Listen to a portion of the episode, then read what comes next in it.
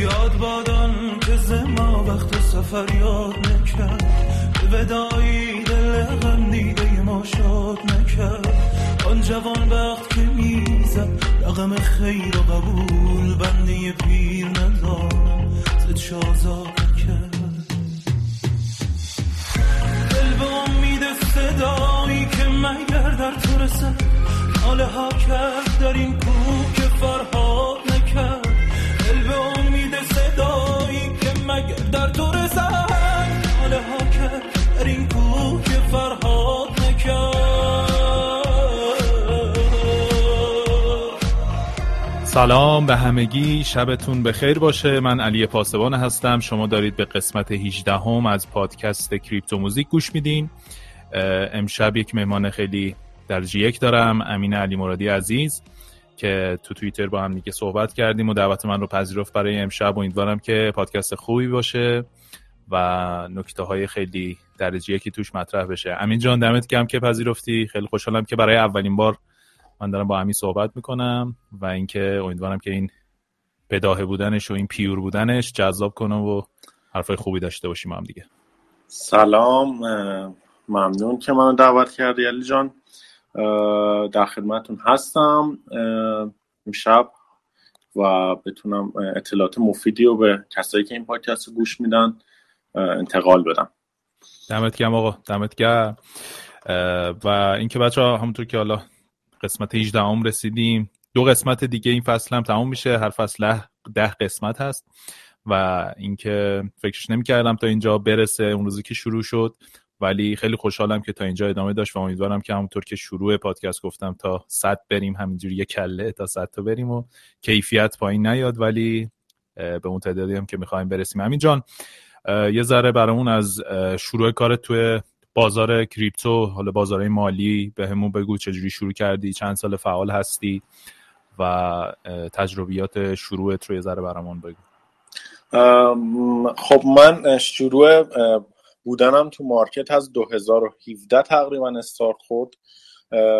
البته به روش جالبی جذب این بازار نشدم، ولی خب اون موقع فقط خرید بیت کوین داشتم. دو مرحله بیت کوین خریدم تو 2017 و آخر 2017 اول و آخرش، و تو تقریبا 2018 خیلی بیشتر علاقه‌مند به بازار شدم بعد اینکه ریخت و کلا شروع کار من با فارکس بود. بعد از اون دیگه کم کم تکنیکال شروع یاد گرفتن و کار کردن و استارت زدم تا تقریبا 2019 این مسئله ادامه داشت و دیگه از اونجا به بعد وارد مرکز آموزش بازرگانی شدم، اونجا آموزش میدادم تا امروز و کلا بیشتر تو حوزه تکنیکال و تریدری فعال هستم. این مارکت هم در حال حاضر خیلی بهش توجه دارم چون شرایط خیلی خوبی رو داره. خب به مراتب راحت‌تر و اتفاقات بهتری توش برای درآمد تا فارکس هست و میتونم الان بیشتر وقتم گذاشتم روی این مارکت و اینکه فعلا همین.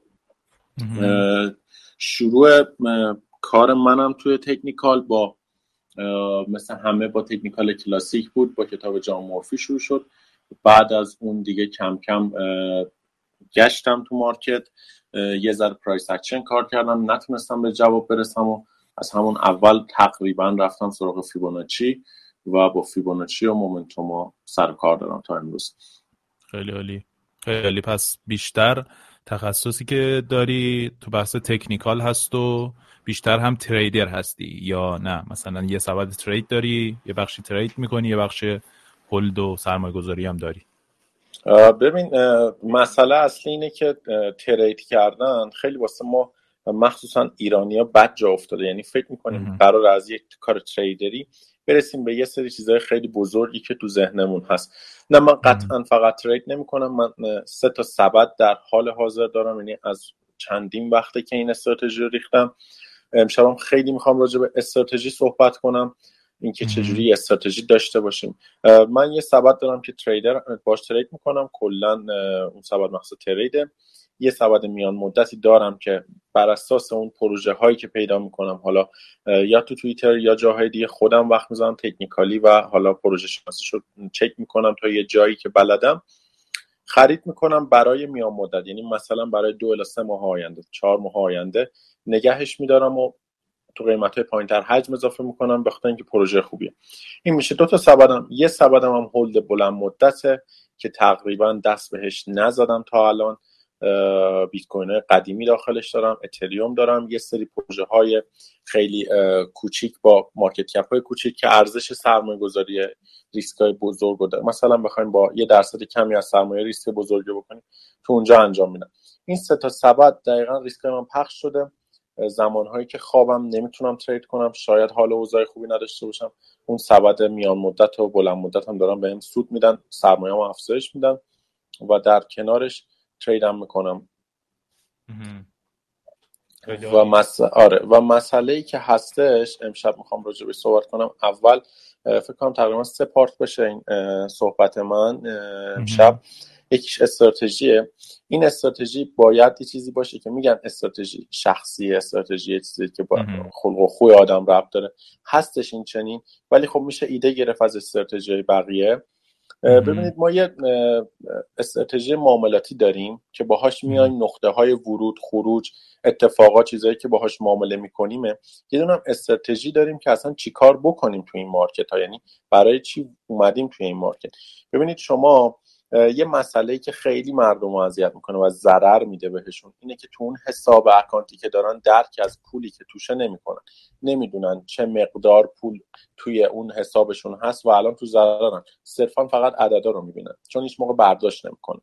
من هر تریدی که انجام میدم اگر $100 برم توی سود، دقیقاً مشخصه چقدر از این مبلغ باید بره تو حساب بلند مدتیم سرمایه گذاری بشه از سود، چقدر باید بره تو میان مدتی، چقدرش باید تو حساب تریدرین بمونه یا و چقدرش قراره بیاد بیرون. یعنی اون $100 من تقسیماتش انجام میشه، چه $1000 باشه چه $10000، اون تقسیما انجام میشه روی هر معامله. به خاطر اینکه طبق این استراتژی تا الان اومدم جلو، خیلی روزای بد مارکت رو دیدم روزایی که واقعا هیچ پولی شاید نداشته باشید بتونید اضافه کنید به حجماتون، نتونید پوزیشن‌های خوبا بگیرید و اگر قبلش این کارو کرده باشید، بعد از معاملتون که بسته میشه این تقسیم‌های پولا انجام شده باشه، هم شما سرمایه گذاری کردید توی هر قیمتی در اصل اوریج میگیری، از اون برم خب یه پولی داره تو حساب تریدت میاد، همچنان حساب تریدت بزرگ میشه. این خب مثلا یه نوع استراتژی که من واسه خودم چیدم، دیدم که خب همیشه نمیتونم تصمیمای عاقلانه بگیرم، زمانهایی که مارکت یه واکنشی نشون میده که من نمیتونستم پیش بینیش کنم، مثلا مارکت یهو به سمت $60000 داره حرکت میکنه، یهو یه ریزش میکنه، آلت کوینا میریزن. خب من اونجا اگر این پیش بینی رو نداشته باشم، براش آماده نباشم، قطعا نمیتونم استفاده خوبی بکنم.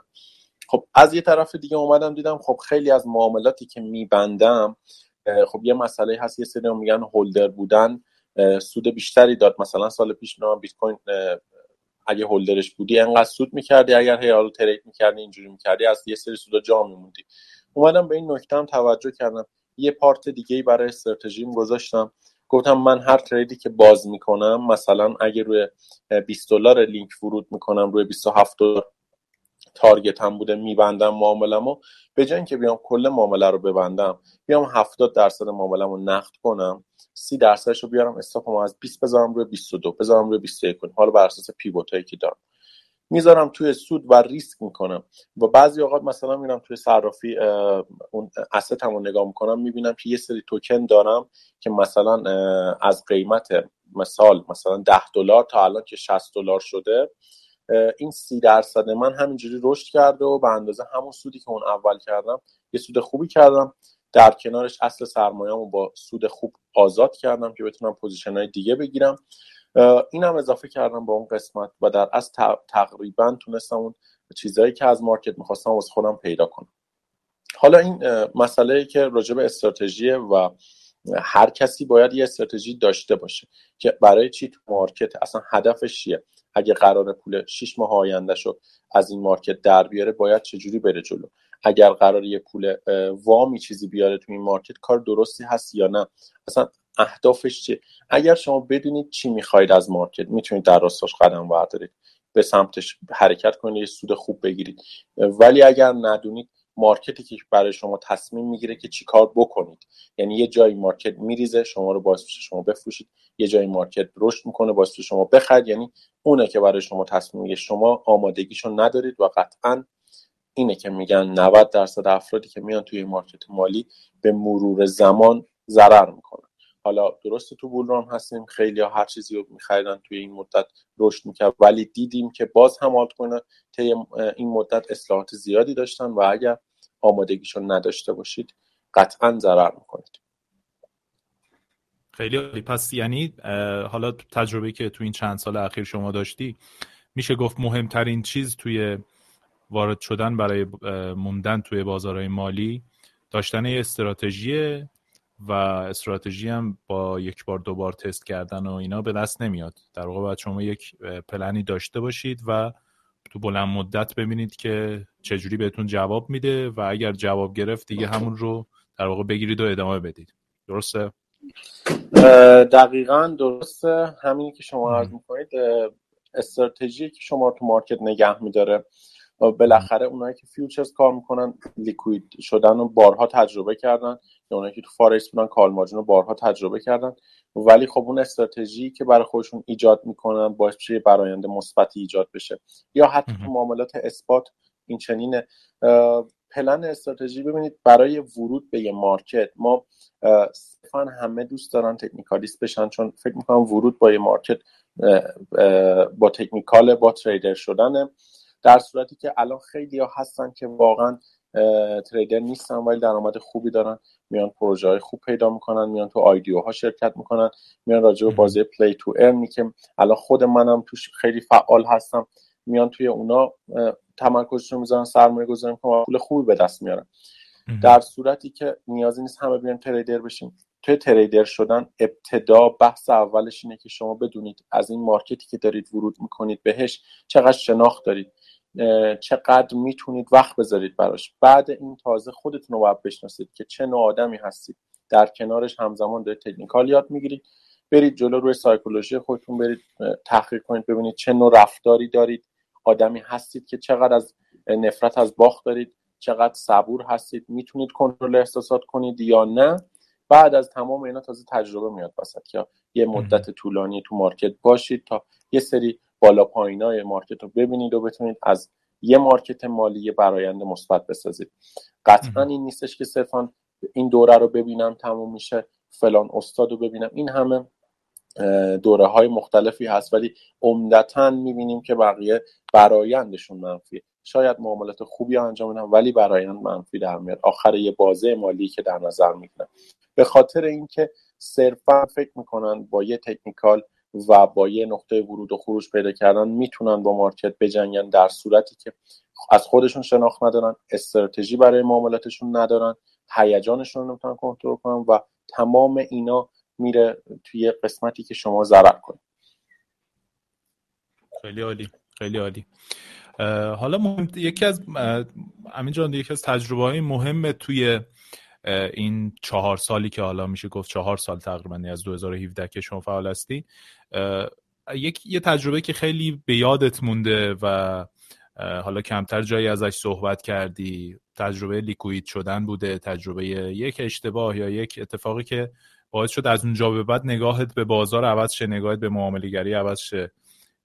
این پادایمی که اتفاق افتاده رو یادت هست برامون بگی ازش چیزی؟ آره دقیقاً یه خاطره‌ای هستش که من اون زمانی که خیلی شوق یاد گرفتن و ترید کردن رو داشتم، معمولا نگاه می‌کردم به تحلیل‌های دیگرون و مثلا اگه خودم یه تحلیل سعودی می‌دیدم یه نفر نزولی زده، کلا می‌ریختم به هم و تحلیلمو میومدم عوضش کنم، میومدم دیدم و عوض کنم، میومدم رفتم و عوض کنم.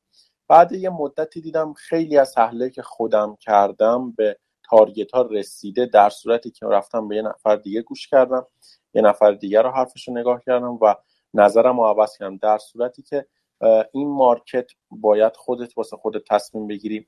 گوش کردم به بقیه و تحلیل‌های دیگرون کاملا میزنتت زمین. به نظر من بزرگترین تجربه‌ای که بود، من اینو فهمیدم که نه، حرف کسی رو که بهم بگه من از امین علی مرادی خفن‌ترم رو گوش کنم، نه کسی که بیاد دیدم و عوض کنه رو گوش کنم، صرفا کار خودم بکنم. هر اتفاقی افتاد چون میدونم چی کار کردم میتونم نسبت بهش اشتباه پیدا کنم، در راستاش تقویتش کنم، بتونم کارهای خوبی بکنم که یه سری دیدامو عوض کنم، بیام ژورنال بنویسم، بیام تریدامو بنویسم روی کاغذ، ببینم چرا اینجا ضرر کردم، چون خودم میدونم چی کار کردم. ولی تحلیل کسی دیگه اتفاقی میفته، نمیتونی بفهمی چرا این گارد سعودی دیده، روی مومنتوم دیده، روی فیبوناچی دیده، چه چیزی دیده که این اتفاق افتاده. به خاطر همین شما از این شاخه به اون شاخه میشید، هی تو مارکت، از این سهم به اون سهم، از این توکن به اون توکن، از این جفت ارز به اون یکی جفت ارز، و فقط دارید با خودتون سرانجام میدید. این به نظر من خیلی مهمه که به خودتون باور داشته باشید، نه اینکه اعتماد کاذب برای خودتون بسازید، اعتماد به نفس کاذب بسازید، ولی باور داشتن به خودتون باعث میشه که اگر ضرر کنید خودتون رو مسئول بدونید و دنبال اون نقطه ضررتون باشید. اگرم به پیشرفتی برسید قدردان خودتون باشید و این خیلی مهمه تو این مارکت. حالا تو بحث ترید شدن هم، ترید کردن هم، مبحث دومی که میخوام امشب باهاش باهاتون در میون بزنم راجع به اینه که ما چجوری یه معامله رو یا یه ترید رو استارت بزنیم، بدونیم اصلا چی میخوایم، چجوری اصلا تریدر بشیم. اینا رو میخوام تو این قالب صحبت کنم. برای شروع کلا به نظر من با خوندن کتاب حالا تکنیکال کلاسیک یا خوندن الگوهای شمعی، کتاب الگوهای شمعی، میشه خیلی استارت خوبی بشه برای مارکت که بیس قوی رو بکاریم، بتونیم از کلیت چارت تکنیکال یه چیز خوبی رو بفهمیم. بعد از اون چندین سبک جلو میره. من یه مدت خیلی زیادی وقت گذاشتم، زمانی که روی فیبوناچی و RSI و مومنتوما کار کردم و خیلی بالا پایین کردم، خیلی بک تست گرفتم. یعنی شاید باورتون نشه، بارها و بارها من فقط بک تست گرفتم، یعنی وقت گذاشتم این معامله رو انجام دادم، حالا چه تو دمو چه تو ریل، ببینم فقط چی میشه، نه اینکه سود کنم، خواستم فقط ببینم چه اتفاقی میفته. به این نتیجه رسیدم، دیدم که خیلی از سبک‌ها هم همینه، یعنی اونا هم میتونن کامل باشن، چه الیوت، چه پرایس اکشن، چه فیبوناچی، چه مومنتوماس، ایشیموکو، تمام اینها میتونن کامل باشن. فقط مشکل اینه که ما نمیدونیم چی دارن، چه اتفاقی داره میفته. بر فرض مثال زمانی که شما پشت این ماشین میشینی، میدونی ماشین با گاز و دنده و اینا میتونید حرکت کنی، استارت بزنی، ولی نمیدونی چجوری از اون ماشینت بازده خوب بگیری، کی دنده رو عوض کنی، کی کجا معکوس بکشی، کجا بهتره گاز بدی، اینا رو نمیتونی بفهمی تو اجزای موتور چی هستش که شما نسبت به اون کار درستی انجام بدید. تو ترید هم همینه.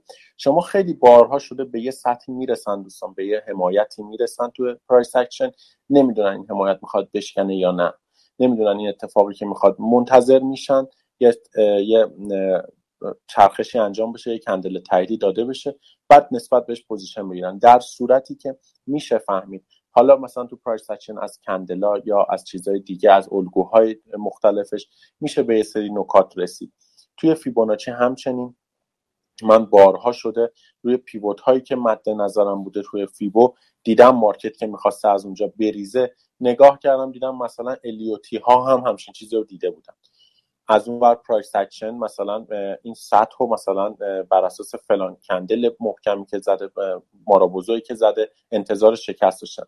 بعد نگاه میکنم، میذارم کنار هم، میبینم دیدگاه ها تقریبا شبیهه، فقط فرقش اینه که من تو اون چیزی که خودم الان تخصص دارم کامل تحقیق کردم، رفتم ببینم RSI فرمولش از چی نوشته شده، RSI چه کاری انجام میده، چه کارهایی میتونه انجام بده، آیا میتونه اشباع خرید و فروش به من بده؟ نه، نمیتونه. آیا میتونه این RSI به من نشون بده که من کجا واگراییام همش انجام میشه؟ نه، نمیتونه. باید بهینه بشه با یه اندیکاتور دیگه، باید با یه چیز دیگه بهینه بشه. اصلا این 30 و 70 RSI بر اساس چه منطقی قرار داده شده که منطقه 70 میگن overbought، منطقه 30 میگن oversold؟ چرا همچین چیزی هست؟ اصلا چه دلیلی داره؟ خب RSI مشتق به نموداره.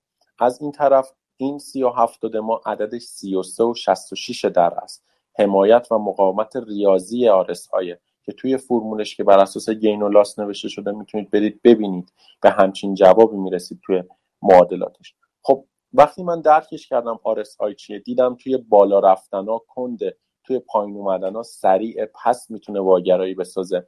پس یه زمانهایی که واگرایی میسازه خیلی اهمیتش بیشتر از زمانهای دیگه است، مخصوصا زمانهایی که قیمت بعد یه موج صعودی 30% اصلاح الا 40% اصلاح میکنه که تا سطح 38 فیبوی من میاد معمولا.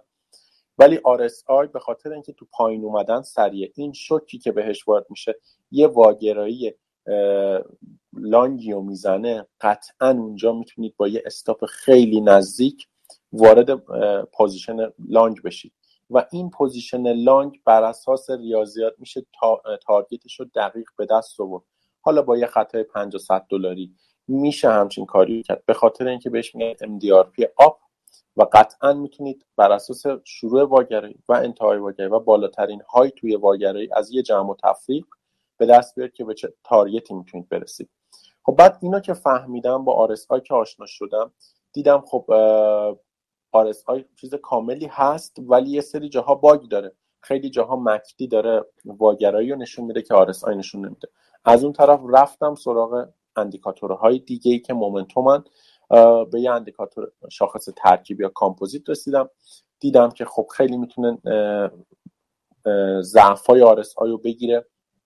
RSI نورمال حرکت نمیکنه و طبق فرمولا حرکت میکنه، یعنی بین عدد 0 نمیشه، عدد 100 هم نمیشه و بین 99 و تقریبا 1 نوسان میکنه و به خاطر همینه که کنده. شما نمیتونی خیلی از مواقع اون واگرایی رو ببینی داخلش، اون رفتارش رو ببینی، به خاطر همین یه اندیکاتور دیگه نیاز داره. بعد راجع به اوورسولد و اوورباوت رفتم تحقیق کردم، دیدم قطعاً اندیکاتور RSI نمیتونه اینو به من بده. اندیکاتور مثل کامپوزیت، دیترند اوسیلیتور، اینا میتونن بهت اوورباوت و اوورسولد رو بدن که ببینی روی یک سطحی. خیلی شاید براتون پیش اومده برای دوستان که به یه سطح حمایتی میرسن، دفعه اولی که به سطح حمایتی میخوره قیمت صعودی میکنه و دوباره میریزه میخوره به همون سطح حمایتی، دفعه دوم هم همچنین، ولی دفعه سوم یه رشد قیمتی رو میکنه که تفاوتشو بعضیا میگن خب کف سه قلو شده، کف دو قلو شده. خب درسته، ولی این که ما بدونیم روی کدوم کف باید پوزیشن باز کنیم که بتونیم به اون هدفی که مد نظرمونه برسه، خب توی اوورسولد و اوورباوت میتونیم بفهمیم. زمانی که روی یک سطح دو بار برخورد داشتیم خب نگاه میکنیم این دفعه اشباع فروش داشتیم یا سری قبلش کدومش بیشتره، اگه اشباع فروش انجام شده خب پس میتونیم اینجا اوردر خرید بذاریم. اینا رو میتونید بررسی کنید. بعد از اینکه اون اتفاقات رو RSI افتاد رفتم فهمیدم، دیدم چقدر میتونه با تخصص توی یه مبحث به نکات اینچنینی برسم که درکم از چارت بیشتر بشه. خب اومدم همین کار رو با فیبو هم انجام دادم. فیبو رو تا ته کاملا رفتم خوندم، حتی از ابتدا اینکه فیثاغورس چجوری فیبو رو پیدا کرده، بعدن اومدیم عدد فیبوناچی پیدا کردم، بعدن چجوری این تکمیل شده، تا انقدری تحقیق کردم تا رسیدم که خب فیبوناچی اگر پیوت های درست رو به دست بیارید میتونی سطوح مهم مارکت رو به دست بیاری. خب رفتم سراغ فیبوناچی، روی فیبوناچی فهمیدم که میتونم روی سطوح معامله بکنم، ولی بازم بعضی سطوح که میدونستم از 50-50 بیشتره، یعنی حداقل 60-40 دارم به اون سطوح نگاه میکنم، خرید انجام میدم یا فروش، بعضی اوقات خطا دارم. خب اومدم فیبوناچی رو با مومنتوم فیکس مچ کردم، اومدم روی اون سطوحی که روی فیبوناچی میرسم رفتار RSI هم رو نگاه کردم، ببینم RSI هم داره چه کاری انجام میده، داره حمایت میشه یا داره حمایتش از دست میده. خب میدونید که مومنتوم جلوتر از قیمت حرکت میکنه.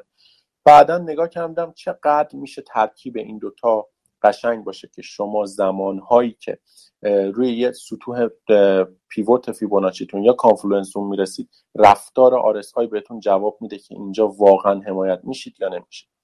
برعکسش حتی تو پرایس اکشن هم میشه دید. خیلی مواقع دیدیم که اومدیم توی یه وجی گیر کردیم، به بالای وج هستیم، انتظار داریم که برسه کف وج بشکنه اون وج رو به پایین یا نه. بعد نزدیکش که داره میشه میبینیم مومنتوم یا RSI ما داره دقیقاً خبر از ضعف روند رو میده و انتظار شکست رو ازش داریم. به خاطر همین مچ کردن این دوتا خیلی مهمه که بتونید سبکا رو، یک سبک رو کامل درک کنید، یک سبک رو کامل بفهمید، بتونید با چیزهای دیگه مچش کنید. بعد از این پروژه‌ای که حالا اومدید کتاب جامورفی رو خوندید، اندل شناسی رو خوندید، روی یک سبک تمرکز کنید، بتونید روی یه سب کاملا وقتتون رو بذارید به یه نتیجه خیلی خوبی برسید. بعد اینکه با اون نتیجه خوب رسیدید، حالا برید دلایل افراد دیگه تو سبک‌های دیگر رو ببینید، ببینید چه جوابی شما براشون دارید تو اون مقطع از چارت. اینجوری میتونید بفهمید که چرا اون اندیکاتور یا سبک شما یا هر چیزی که هست به شما سیگنال خرید یا فروش داده. خب اینا باعث میشه همش نیاز به زمان داره. واقعا با 6 ماه نمیشه به یه نتیجه خوب رسید، نمیتونید یه سود خوبی رو بکنید، قطعا نیاز به تایم بلند مدت داره. این پلن خیلی عالی بود. من همینجوری داشتم تصور می‌کردم، تو ذهنم داشتم تصویراشو میساختم. خیلی کامل و جامع بود این روندی که شما گفتید و به نظرم میشه با به قولی پیگیری مدام و مطالعه توی این بخش به حالا یه سطحی رسید که اون اعتماد به نفسی که توی معامله نیاز داریم و یه پارامتر مهمی شو از این بگیریم، یعنی یه بخشی که لازم داریم بتونیم به خودمون اعتماد کنیم و با کسب تجربه و علم توی این بخش تکنیکال میشه این کارو انجام داد. واقعا کار سختیه، کار زمانبریه، اصلا کار آسونی نیست و مرد میدان میطلبه دیگه که دقیقاً این همه زمان بذاره و این همه پیگیر باشه و به قولی ادامه بده، چون تا یه جایی بچه‌ها ممکنه برن جلو و یه جای دیگه خسته بشن، چون کار زمانبریه و کاریه که واقعا باید با تمرین و ممارست پشت هم انجامش داد. معامله‌گری از دور آسونه، همه فکر میکنن که کار ساده‌ایه، ولی میشه گفت بعد از کار معدن همه بازیگرا میگن کار سختیه، بعد معدن بازیگری کار سختیه، ولی میشه گفت معامله‌گری بعد از کار معدن کار سخت‌تریه واقعا. آره دقیقاً همینه. اولش گفتم انتظار اینه که با تریدری بیان به اون چیز رویاهایی که دارن برسن، در صورتی که الان یه ذره میخوام راجع به چیزای دیگه صحبت کنم، راجع به مثلا آیدیو خریدن هست، نمیدونم. آره خیلی بازار انقدر آره خیلی فرصت زیاده اصلا اینکه با تریدری همین جان به نظرم شروع کنن بچه‌ها کار سخت‌تریه. به نظرم بهتره با چیزهای آسان‌تر و اینکه حالا مثلا اصلا هولد کنن، مثلا سرمایه دارن، هم این ریسک سرمایه از بین بردنشون کمتر میشه، تو معامله گری وارد نشن، چون تو وقتی آدم هولد میکنه و بلند مدت یه چیزی رو خریداری میکنه، خب چون اکشنی وجود نداره، خرید فروشی هم نداره، حالا بره پایین مثلا 70% هم بریزه اون ارز، شاید بازار برگشت و شما برگشتید تو سود. ولی تو معامله گری و دستت میره رو سل و رو بای و اینا، برای یه حرکتی میزنی اون سرمایه از بین میره. پس به نظرم بهتره که اصلا با هولد کردن شروع کنن و فرصتایی هم که تو بازار هست خیلی زیاده، یعنی اگه چشمشون باز باشه و دنبال این باشن که پیدا کنن واقعا زیاده. پلی تو ارنا، آیدیو ها، این که اصلا شما استیک کنی، اینترست بگیری، سود حالا مثلا سود اندکیه ولی خب با سرمایه که داری ممکنه برات خوب باشه و خیلی آیتم‌های دیگه خیلی زیاده. دقیقاً همینه. بخاطر همین اولش گفتم این تریدریو واقعاً انقدر که بهش بها میدن و همه رو برای فروختن یه 4 تا پکیج و یه سری اتفاقات میارن توی این بازی. من همیشه هر کسی که خواسته یاد بگیره از من سوال کرده یا خواسته با من کار کنه، بهش گفتم قطعاً نیاز به اول دید تمرین زیاد دارید، نیاز به این داری که یه آب‌باریکه‌ای از جای دیگه بهت وارد بشه همیشه که بتونی به این مارکت پول تزریق کنی، تست بکنی، هی بک تست بگیری، خاکشو بخوری. به این راحتی نیستش. خب ببینید توی همین مبحث ترید کردن، بعد از اینکه این همه من وقت گذاشتم، تمام اینا رو کامل پیدا کردم، یه مسئله خیلی منو اذیت می‌کرد. یعنی ببین من چقدر مصررانه پای اون کاری که بودم انجام دادم. یه سری موقع‌ها به یه فیک اوت‌های می‌رسیدم، فیک بریک اوت‌های می‌رسیدم که یه سطحی از یه وجی خروج می‌شد، از یه سطحی میومد بالا، یه کندل خیلی بزرگ اونو میشکست و دوباره برمیگشت داخل اون الگوی حالا مثلث یا وج من اصلا دین و ایمونمو اصلا می‌باختم، می‌گفتم خب این چرا اینجوری شد و مگه نشکست رو به بالا، مگه تایید نداد، مگه کلوز نشد، چرا دوباره اومد؟ همه چی رو من چک کرده بودم، چی شد که چرا اینجوری شد؟ بعد هی نشد، این هی اذیت هم میکرد. شاید کم به هم میخورد ولی هر سری که میخورد من معامله باز کردم، استاپ پشت میومد، استاپ منو میزد میریخت، اصلا باورم نمیشد که مگه میشه یه مثلث بیایم بیرون. بعد اومدم نگاه کردم اومدم دیدم تو پرایس اکشن میان این فاصله رزیستنس یا حالا حمایتشون رو یه بزرگترش میکنن تا مثلا اون از اون اومد بیرون. گفتم خب این کار درستی نیست که شما اینجا کلی فاصله است بین این، قطعا نمیتونی معامله نزدیک داشته باشی. هی رفتم گشتم رسیدم به امواج ولفی، رسیدم تو امواج ولفی دیدم که ما توی امواج ولفی دقیقاً این اتفاق میفته. دقیقاً زمانی که امواج ولفی داره تعریف میکنه که یه وجی همچین چیزی میاد میشکنه برمیگرده داخل وج ما، دقیقاً از همونجا قطع به یقین میگم کف وج از دست میره. یعنی اگر شما دارید تا فاز صعودی نگاه میکنید به چارت 99% ریورس میشه، از کف میشکنه. یعنی همونجا به محض اینکه وارد وج میشه میتونید شما پوزیشن سل بگیرید و باهاش بریزید، قیمت بریزه شما هم بیاد پایین. نگاه کردم 60-70% جوابام توی امواج ولفی از تو همین مورد در اومد.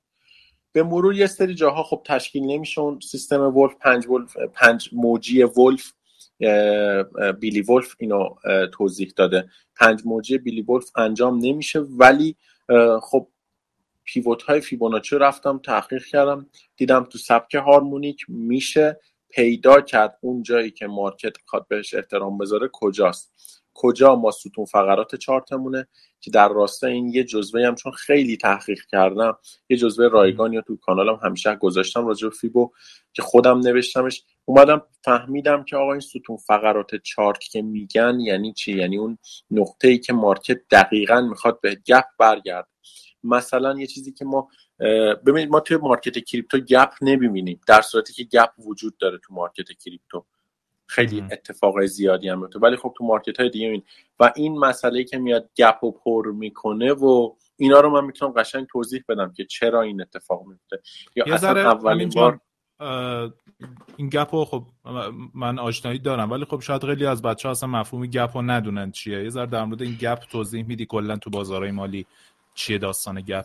ببین منظور از گپ اینه که یه اتفاقی با قدرت انجام میشه. مثلا شما میخوای ماشینتو بفروشی، توی حراجی هستی، یک نفر قیمت رو هولوش 1,200,000، یک نفر پا میشه میگه 1,700,000.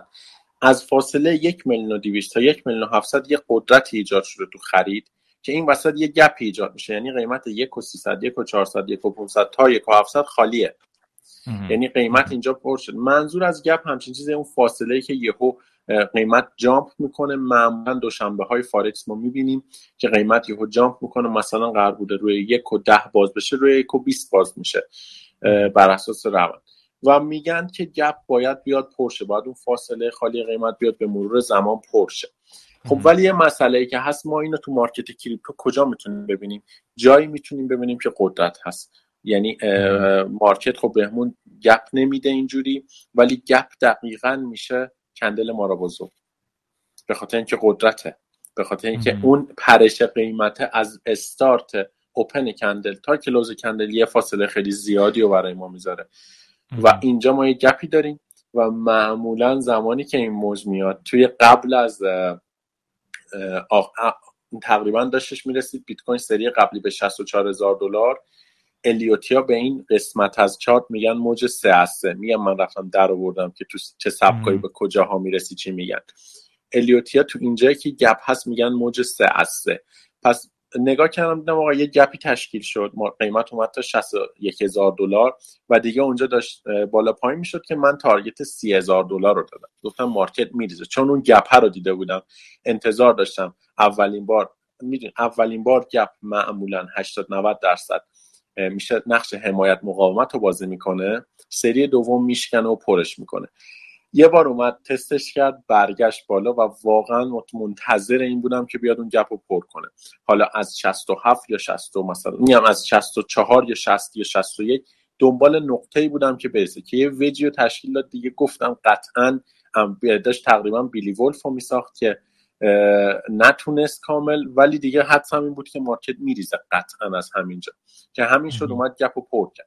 این مسئله خیلی قشنگه، یعنی من رفتم انقدر گشتم دیدم خب آقا این چرا مارکت کریپتو ما گپ نداره، به این رسیدم که دلایلش اینه که حالا 24 ساعت چارت... آره دیگه، چون تو چارت فارکس ما یه دو روز تعطیلی داریم، این باعث میشه ما اون گپ رو ببینیم یه جورایی، ولی آره ولی تو مارکت کریپتو نداریم. به خاطر همین پس توی مارکت کریپتو ما گپ باید داشته باشیم. پس یه مبحثی توی فیبوناچی هست به نام گپ تریدینگ که میاره بهت نشون میده گپ کجاست و میتونی نسبت بهش پوزیشن بگیری. نگاه کنین من خیلی رفتم تحقیق کردم، گشتم، به یه سری نکات رسیدم که بتونم حداقل میگم 15% از اون کاری که انجام میدادم رو تقویت کنم. یعنی اگر قبلا برایندم مثلا مثال میگم 30% بوده بکنمش 35%، بکنمش 40%، بیام فقط اینو بهینش کنم. به مرور زمان تجربه هم چاشنی شده. خب یه سری قسمتایی که شاید خیلیا بترسن خرید کنن و من شاید خرید بکنم، شاید بفروشم یا هر چیز دیگه، اینا بر اساس تجربه است. نمیتونم نه به کسی انتقالش بدم نه کسی میتونه این چیزا رو زود به دست بیاره، باید خودش آزمون خطا کنه دیگه. بعد از این دیگه تقریبا توی تریدری شما ببین مسیر اینه، یعنی شما باید با کتاب‌های خیلی ساده شروع کنید، برید تو دلش، تحقیق زیاد، خوندن زیاد، فعالیت زیاد، نوشتن، چارت نگه داشتن، تحلیل کردن، معامله کردن غلط یا درست، جرأت، شهامت، همه اینا رو نیاز داره. بعد از اینا تازه شما میخواید به فرآیند سود برسید. یعنی اگه دقت کنی مسیر ساده نیست، ولی از اون بعد الان در حال حاضر دارم تو بازی پلی تو وین خودم فعالم بازی میکنم. مثلا یه پروژه‌ای مثل سیکار و سیپن که حالا ببینید اینا بازی خیلی جدیدی هن. یعنی کلن شاید 1.5 ماه نیست سیپن اومده، سیکارم 3-4 ماه 5 ماهه. بازی جدیدی هستن، مثل بازی جدید دیگه که میان میتونن اینا اسکم باشن، میتونن نباشن، ولی خب ریسک هر کسی بر اساس شخصیت خودش ریسک میکنه. منم تو این بازی ریسک کردم. خب الان مثلا توکن سیپن آیدیو شده، اول توی اون آیدیویی که بود خیلیا بردن، از 10 یا 20 سنت شروع شد توی فروش آیدیوش، الان قیمتش $5.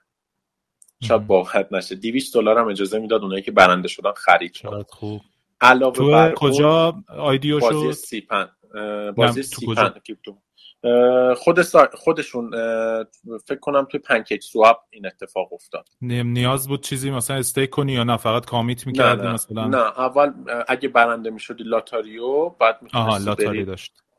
آره بعد جالبش اینه که به همه اونایی که شرکت کردن حالا بردن NFT هم داد، NFT همون هواپیما رو داد واسه بازی. و اصلا این عجیبی، الان استارت بازی با 500 تا سیپنه، یعنی 500 تا الان 4 و تقریبا نیم دلاره، 500 تا 4 و نیم دلار باید بدی، تقریبا $2,400-500 بدی وارد شی بازی، و ماهانه تقریبا $2,200 تا بهت میده. حالا پلن‌های دیگه‌ای داره واسه درآمد.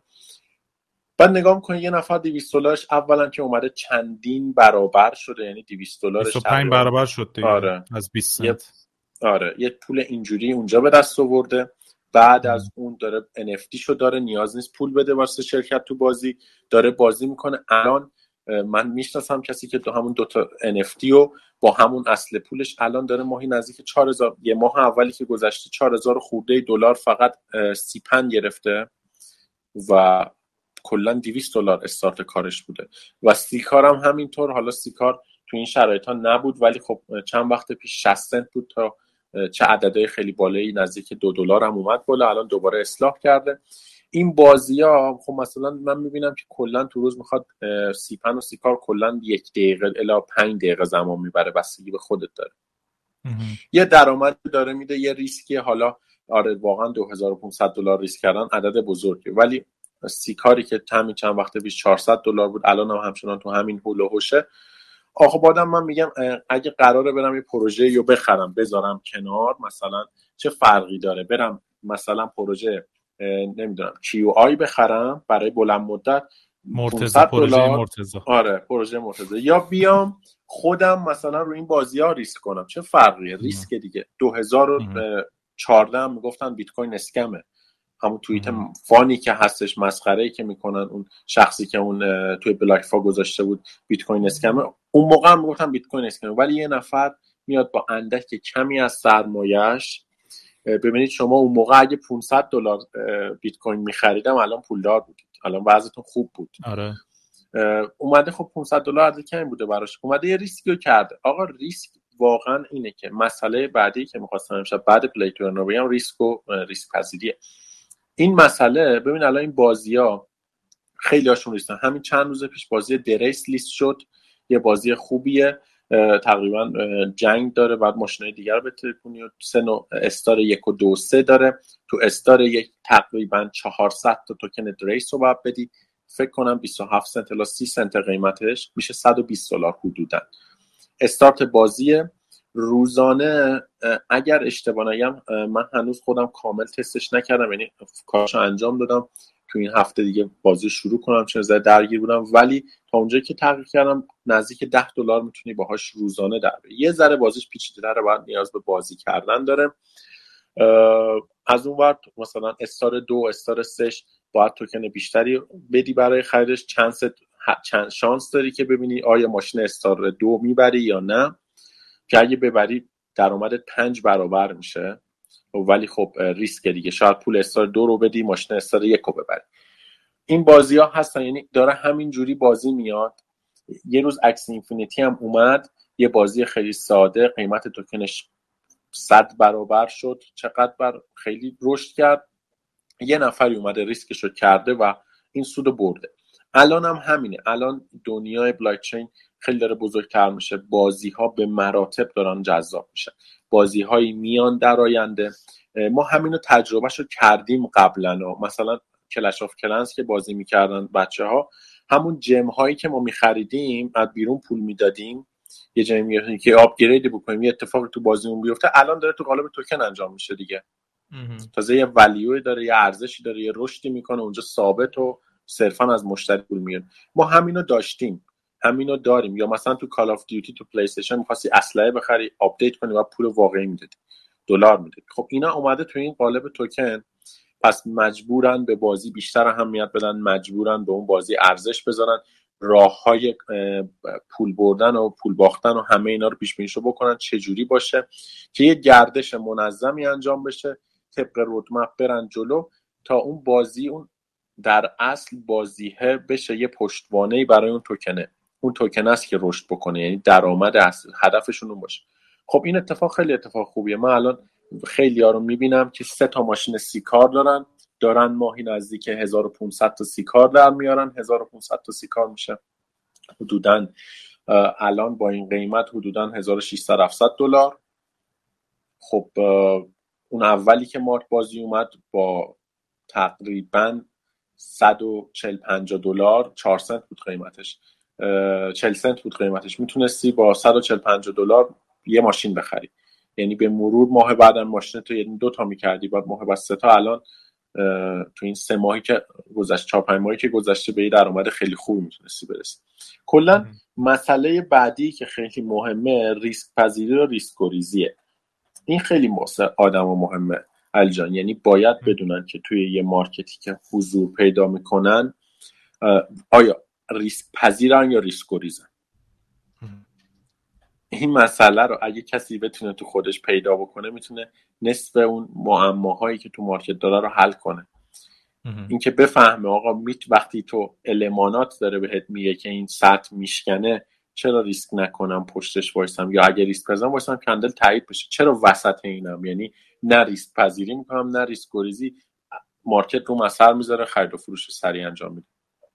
نگاه کنی تمام چارت های صرافی ها، میگم تمام دیزاین صرافی ها قرمز و سبزه خرید و فروش. خب به خاطر اون تاثیر روانی گمبلینگه که ما تو ذهنمون ایجاد میکنه، تأثیر اون بود روانی که ما دکمه خرید و توی حالت خوب بزنیم، چون سبز نشونه عدد خیلی چی میگن مثبتیه، قرمز تو شرایط نزولی زود روش کلیک کنیم. اصلا این دیزاین صرافیه که روی قرمز و سبز نه، کدوم صرافی زرد و آبی گذاشته، نه اینا تماما باعث میشه که شما بترسی ریسک گریز باشی یا ریسک پذیر. خیلی چیز مهمیه، چه زمانهایی باید ریسک گریزی کنم، چه زمانهایی ریسک پذیری کنم. توی مارکت فارکس زمانهایی که مارکت درب و داغونه میگن بیا برو پوند به ین بخند، یعنی برو جی بی پی جی پی وای بخند، برو سرمایه گذاری کن رو چیزی که ارزشمنده، چون مارکت نزولی اقتصاد بده، برو دلار فرانک سوئیس بخر، برو طلا بخر، اینا رو میگن.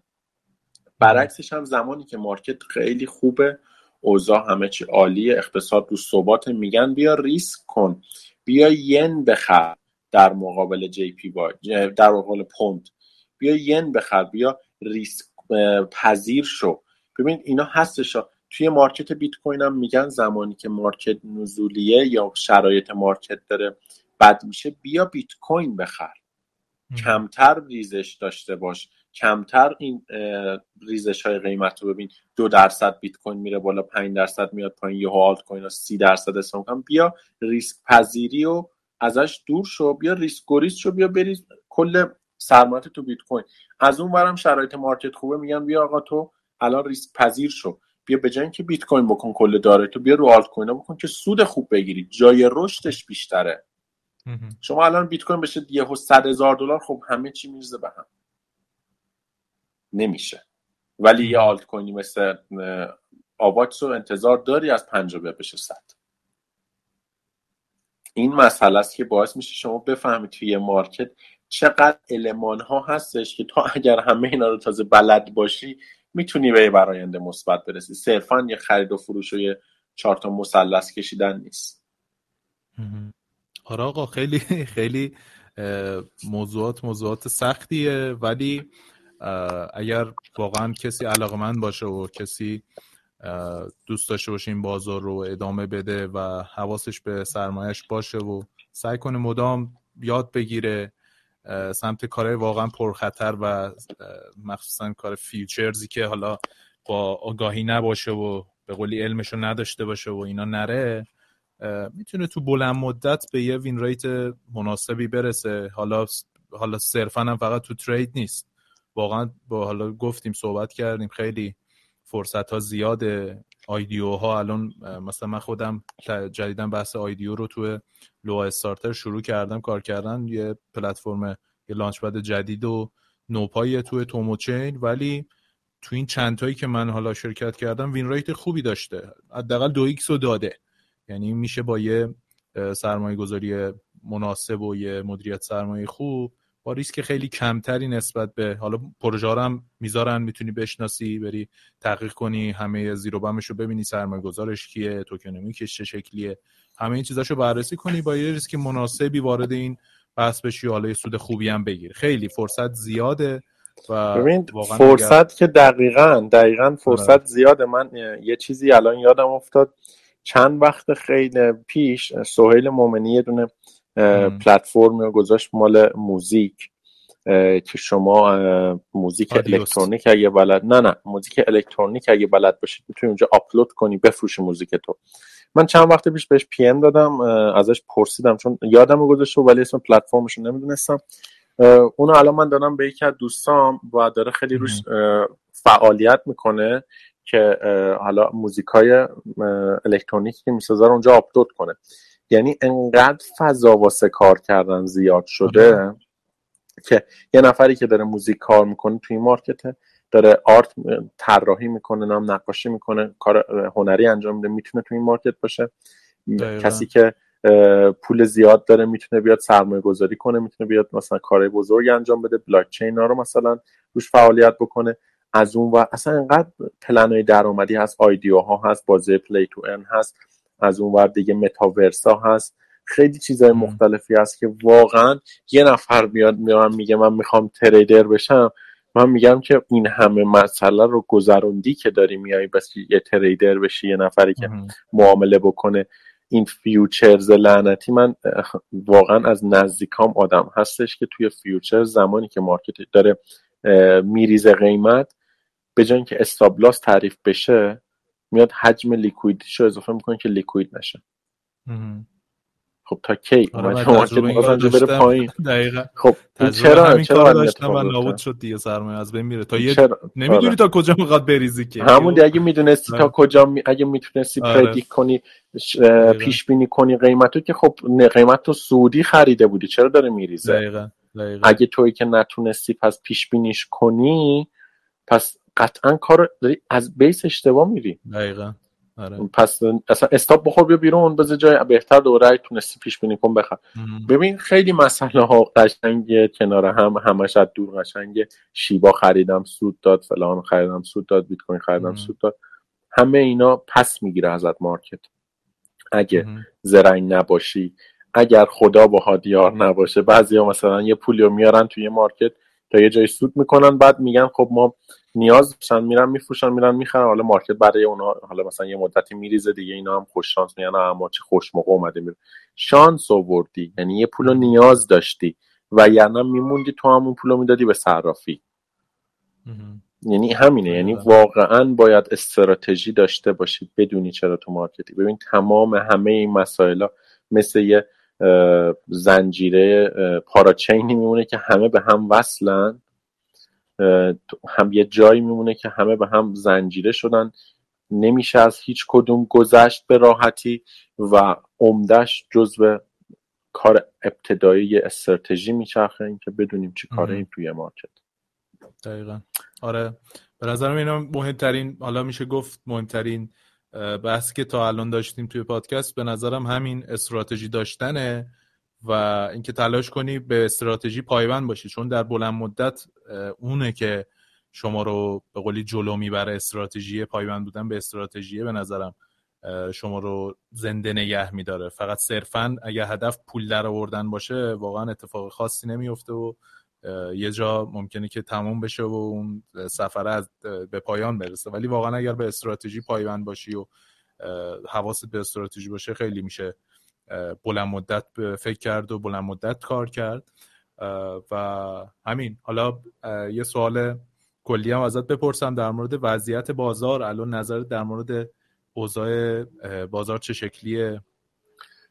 ببین در حال حاضر ما دیدیم که اتریوم به بیت کوین چارتش بریک داشت یه سطحی و اتریوم تونست خودش رو بیاره بالاتر و گارد سعودی بگیره. من هم چند روز پیش توییت کردم راجع به اتریوم که میتونه مارکت سعودی رو واسه ما بسازه. از طرفی هم بیت کوین توی کانال نزولیه که خیلی ساده است. هر بار که به این سقف خورده انتظار شکست داشتیم، ولی خب من دیشبم گفتم ریجکت میشه از این سقف. در حال حاضر به نظرم فعلا دامیننس بیت کوین باید بریزه، باید تا حد نزدیک 40 بیاد پایین. بیت کوین هم حالا تو این موقع میتونه یا رنج بزنه یا بریزه. فعلا سود خیلی شارپی توش نمیبینم. بعد از این که اتریوم و آلت کوین یه ریکاوری کردن، مخصوصا اتریوم یه ریکاوری داشتن، یه قیمتای خوبی رو دیدن، بیت کوین با افزایش دامیننسش، یعنی به نظر من از محدوده 39 الی 40 یا رنج میزنه، خیلی مدت کوتاه دامیننس، بعد صعود میشه یا یه ریجکت خیلی قوی میشه در حد 2 الی مثلا 3% یهو ریجکت بزرگی انجام بشه توی دامیننس، بیاد بالا و از اونجا میتونه رالی بیت کوین شروع بشه. این رالی هم دوباره تا 64000 دلاره. از 64000 دلار دوباره ریجکت داره بیت کوین و اونجا من میتونم آپدیت بعدیمو بدم. تمام این سناریو به نظرم اتفاق میفته، چون تو تایم بالاتر ما تو 3 روزه یا 2 روزه بیت کوین و همچنین 4 روزه هفتگی هم داره میسازه. یه واگرایی داریم از کف که قیمتش تا 64000 دلار بیت کوین بالا میاره و یه کانالی هم همچنین هستش. به نظر من اونجا جای خیلی حساسیه واسه مارکت. شاید آخرین باری باشه که تستش کنه، دوباره ریجکت بشه و مدت طول بکشه تا بریم بالاترش. امسال میلادی تموم بشه زیر 64000 دلار، ولی اونجا باید آپدیتش کنیم، ببینیم مومنتوممون در چه وضعیتی، چه نوع ساختاری رو داریم. ولی به نظرم امسال قطعاً سال بیت کوین زیر 74000 دلار بالاتر اصلاً نمیتونه امسال ببنده و مارکت هم فعلاً روی آلت کویناست تا دامیننس بیت کوین به 40 برسه. اونجا واقعا جاییه که باید یه ذره بترسیم از آلت کوینا. خیلی عالی، دمت گرم امین جان، مرسی از آپدیتت هم که درجه 1 بود و کامل. خیلی خوشحال شدم باهات صحبت کردم. فکر میکنم که خیلی جلسه مفیدی برای بچه‌هایی که به تکنیکالیست شدن بودن فکر میکنن چیز میکنه، کمک میکنه و یه نقش راه جامعی داره از کسی که به قولی حرفه‌ای در حال حاضر به بحث تکنیکال کاملا به قولی مشرفه و با کلی تجربه، حرفای خیلی کامل و درجه یکی بود. دمت گرم، مرسی ازت که زحمت کشیدی و حالا صحبت رو آماده کرده بودی و خیلی خوب بود و خیلی درجه یک بود. اگر که صحبت پایانی داری با بچه‌ها داشته باشیم. ممنون، تشکر از شما که منو دعوت کردید و خواهش می‌کنم تو این پادکست شرکت کردم. حالا امیدوارم که اطلاعات خوبی داده باشم، چون من فقط تیترار نوشته بودم و تماما هر چیزی که به ذهنم رسید و صحبت کردم. امیدوارم مفید باشه و یکی از دلایلی که روی استراتژی و قسمت تکنیکال و تریدر شدن صحبت کردم این بود چون خیلی‌ها با 3-4 میلیون 5 میلیون پولی که دارن میان سراغ ترید و از دستش میدن و خیلی حالشون بد میشه و شاید بعضی همون باشه سرمایه‌شون. من خیلی بهم از این دایرکت ها میاد، به خاطر همین گفتم یه ذره دیدشون رو باز کنم که واقعا اون چیزی که فکر میکنن نیست، انقدر آسون نیست و اگر آدمش نیستن نمیتونن این چیزا رو بپذیرن، نیان سمتش و روش‌های دیگه پلن‌های درآمدی توی این مارکت کریپتوکارنسی رو پیدا کنه. و امیدوارم که اگر کسی توی این مارکت میاد با چش باز بیاد، صرفا با 4 تا عدد و ماشین حساب و 4 تا سود گول نخوره بیاد و اینجا پولش رو از دست بده و واقعا ناراحت میشیم توی این اوضاع اقتصادی ایران، توی این شرایطی که ما داریم، دلاری که هر روز قیمتش میره بالا. یه نفرم اون پولی که با زحمت به دست آورده رو بیاره تقدیم مارکت یا صرافی‌ها بده، توی فیوچرز بره و بمونه یه خاطره بعد از یه مارکت که میتونه خیلی جذاب و آینده ساز باشه و آینده اون طرف رو بسازه، ولی یه مارکت بد و دیدگاه منفی براش اون و خانوادهش بسازه. امیدوارم که پادکست خوبی شده باشه و صحبت پایانی هم همین که اگر وارد یه مارکت میشید چشتون رو باز کنید، دنبال دلیل و مدرک و مصر باشید، برید ببینید چرا اتفاقات مختلف میفته. من دیگه صحبتی ندارم، ممنون ازت و امیدوارم که پادکست خوبی ها همچنان داشته باشیم مثل قبلی ها و به مرور پیشرفت خیلی خوبی ها توی این حوزه کریپتوکارنسی برای شما و عزیزایی که فعال هستن ببینید. دمت گرم همینجا، خیلی ممنونم ازت، خیلی عالی بود، درجه یک. بچه‌ها دمتون گرم که تا اینجا با ما همراه بودین. امیدوارم که مفید بوده باشه براتون و اگر دوست داشتین و مفید بود و حال کردین برای دوستاتون حتما ارسال کنید و به قولی زنجیره آگاهی رو گسترش بدید که با آگاهی همدیگه میتونیم زندگی بهتری داشته باشیم. واقعا خوشبختی ما از خوشبختی جمعی میاد و اگر همه حالشون خوب باشه و همه خوشبخت باشن و به قولی اوضاع ردیف باشه، ما همگی بهتر، حال بهتری داریم. سعی کنیم برای حال بهتر همدیگه تلاش کنیم. دمتون گرم، امیدوارم که شب و روز خیلی خوبی داشته باشید. خدا نگهدار. خداحافظ شما.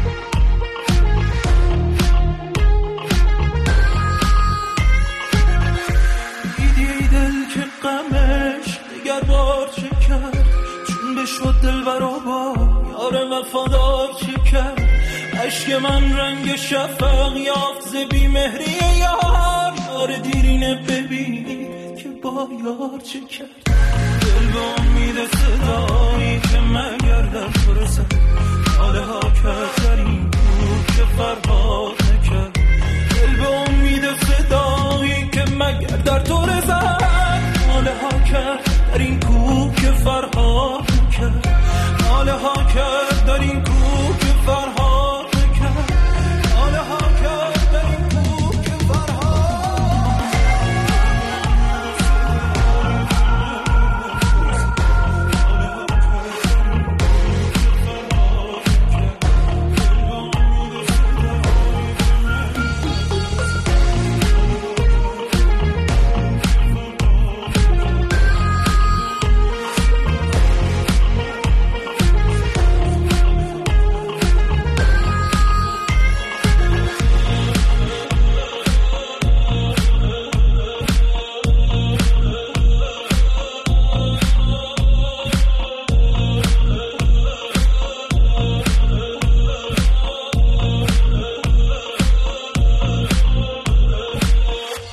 دل و امید صدایی که مگر در تو رسد.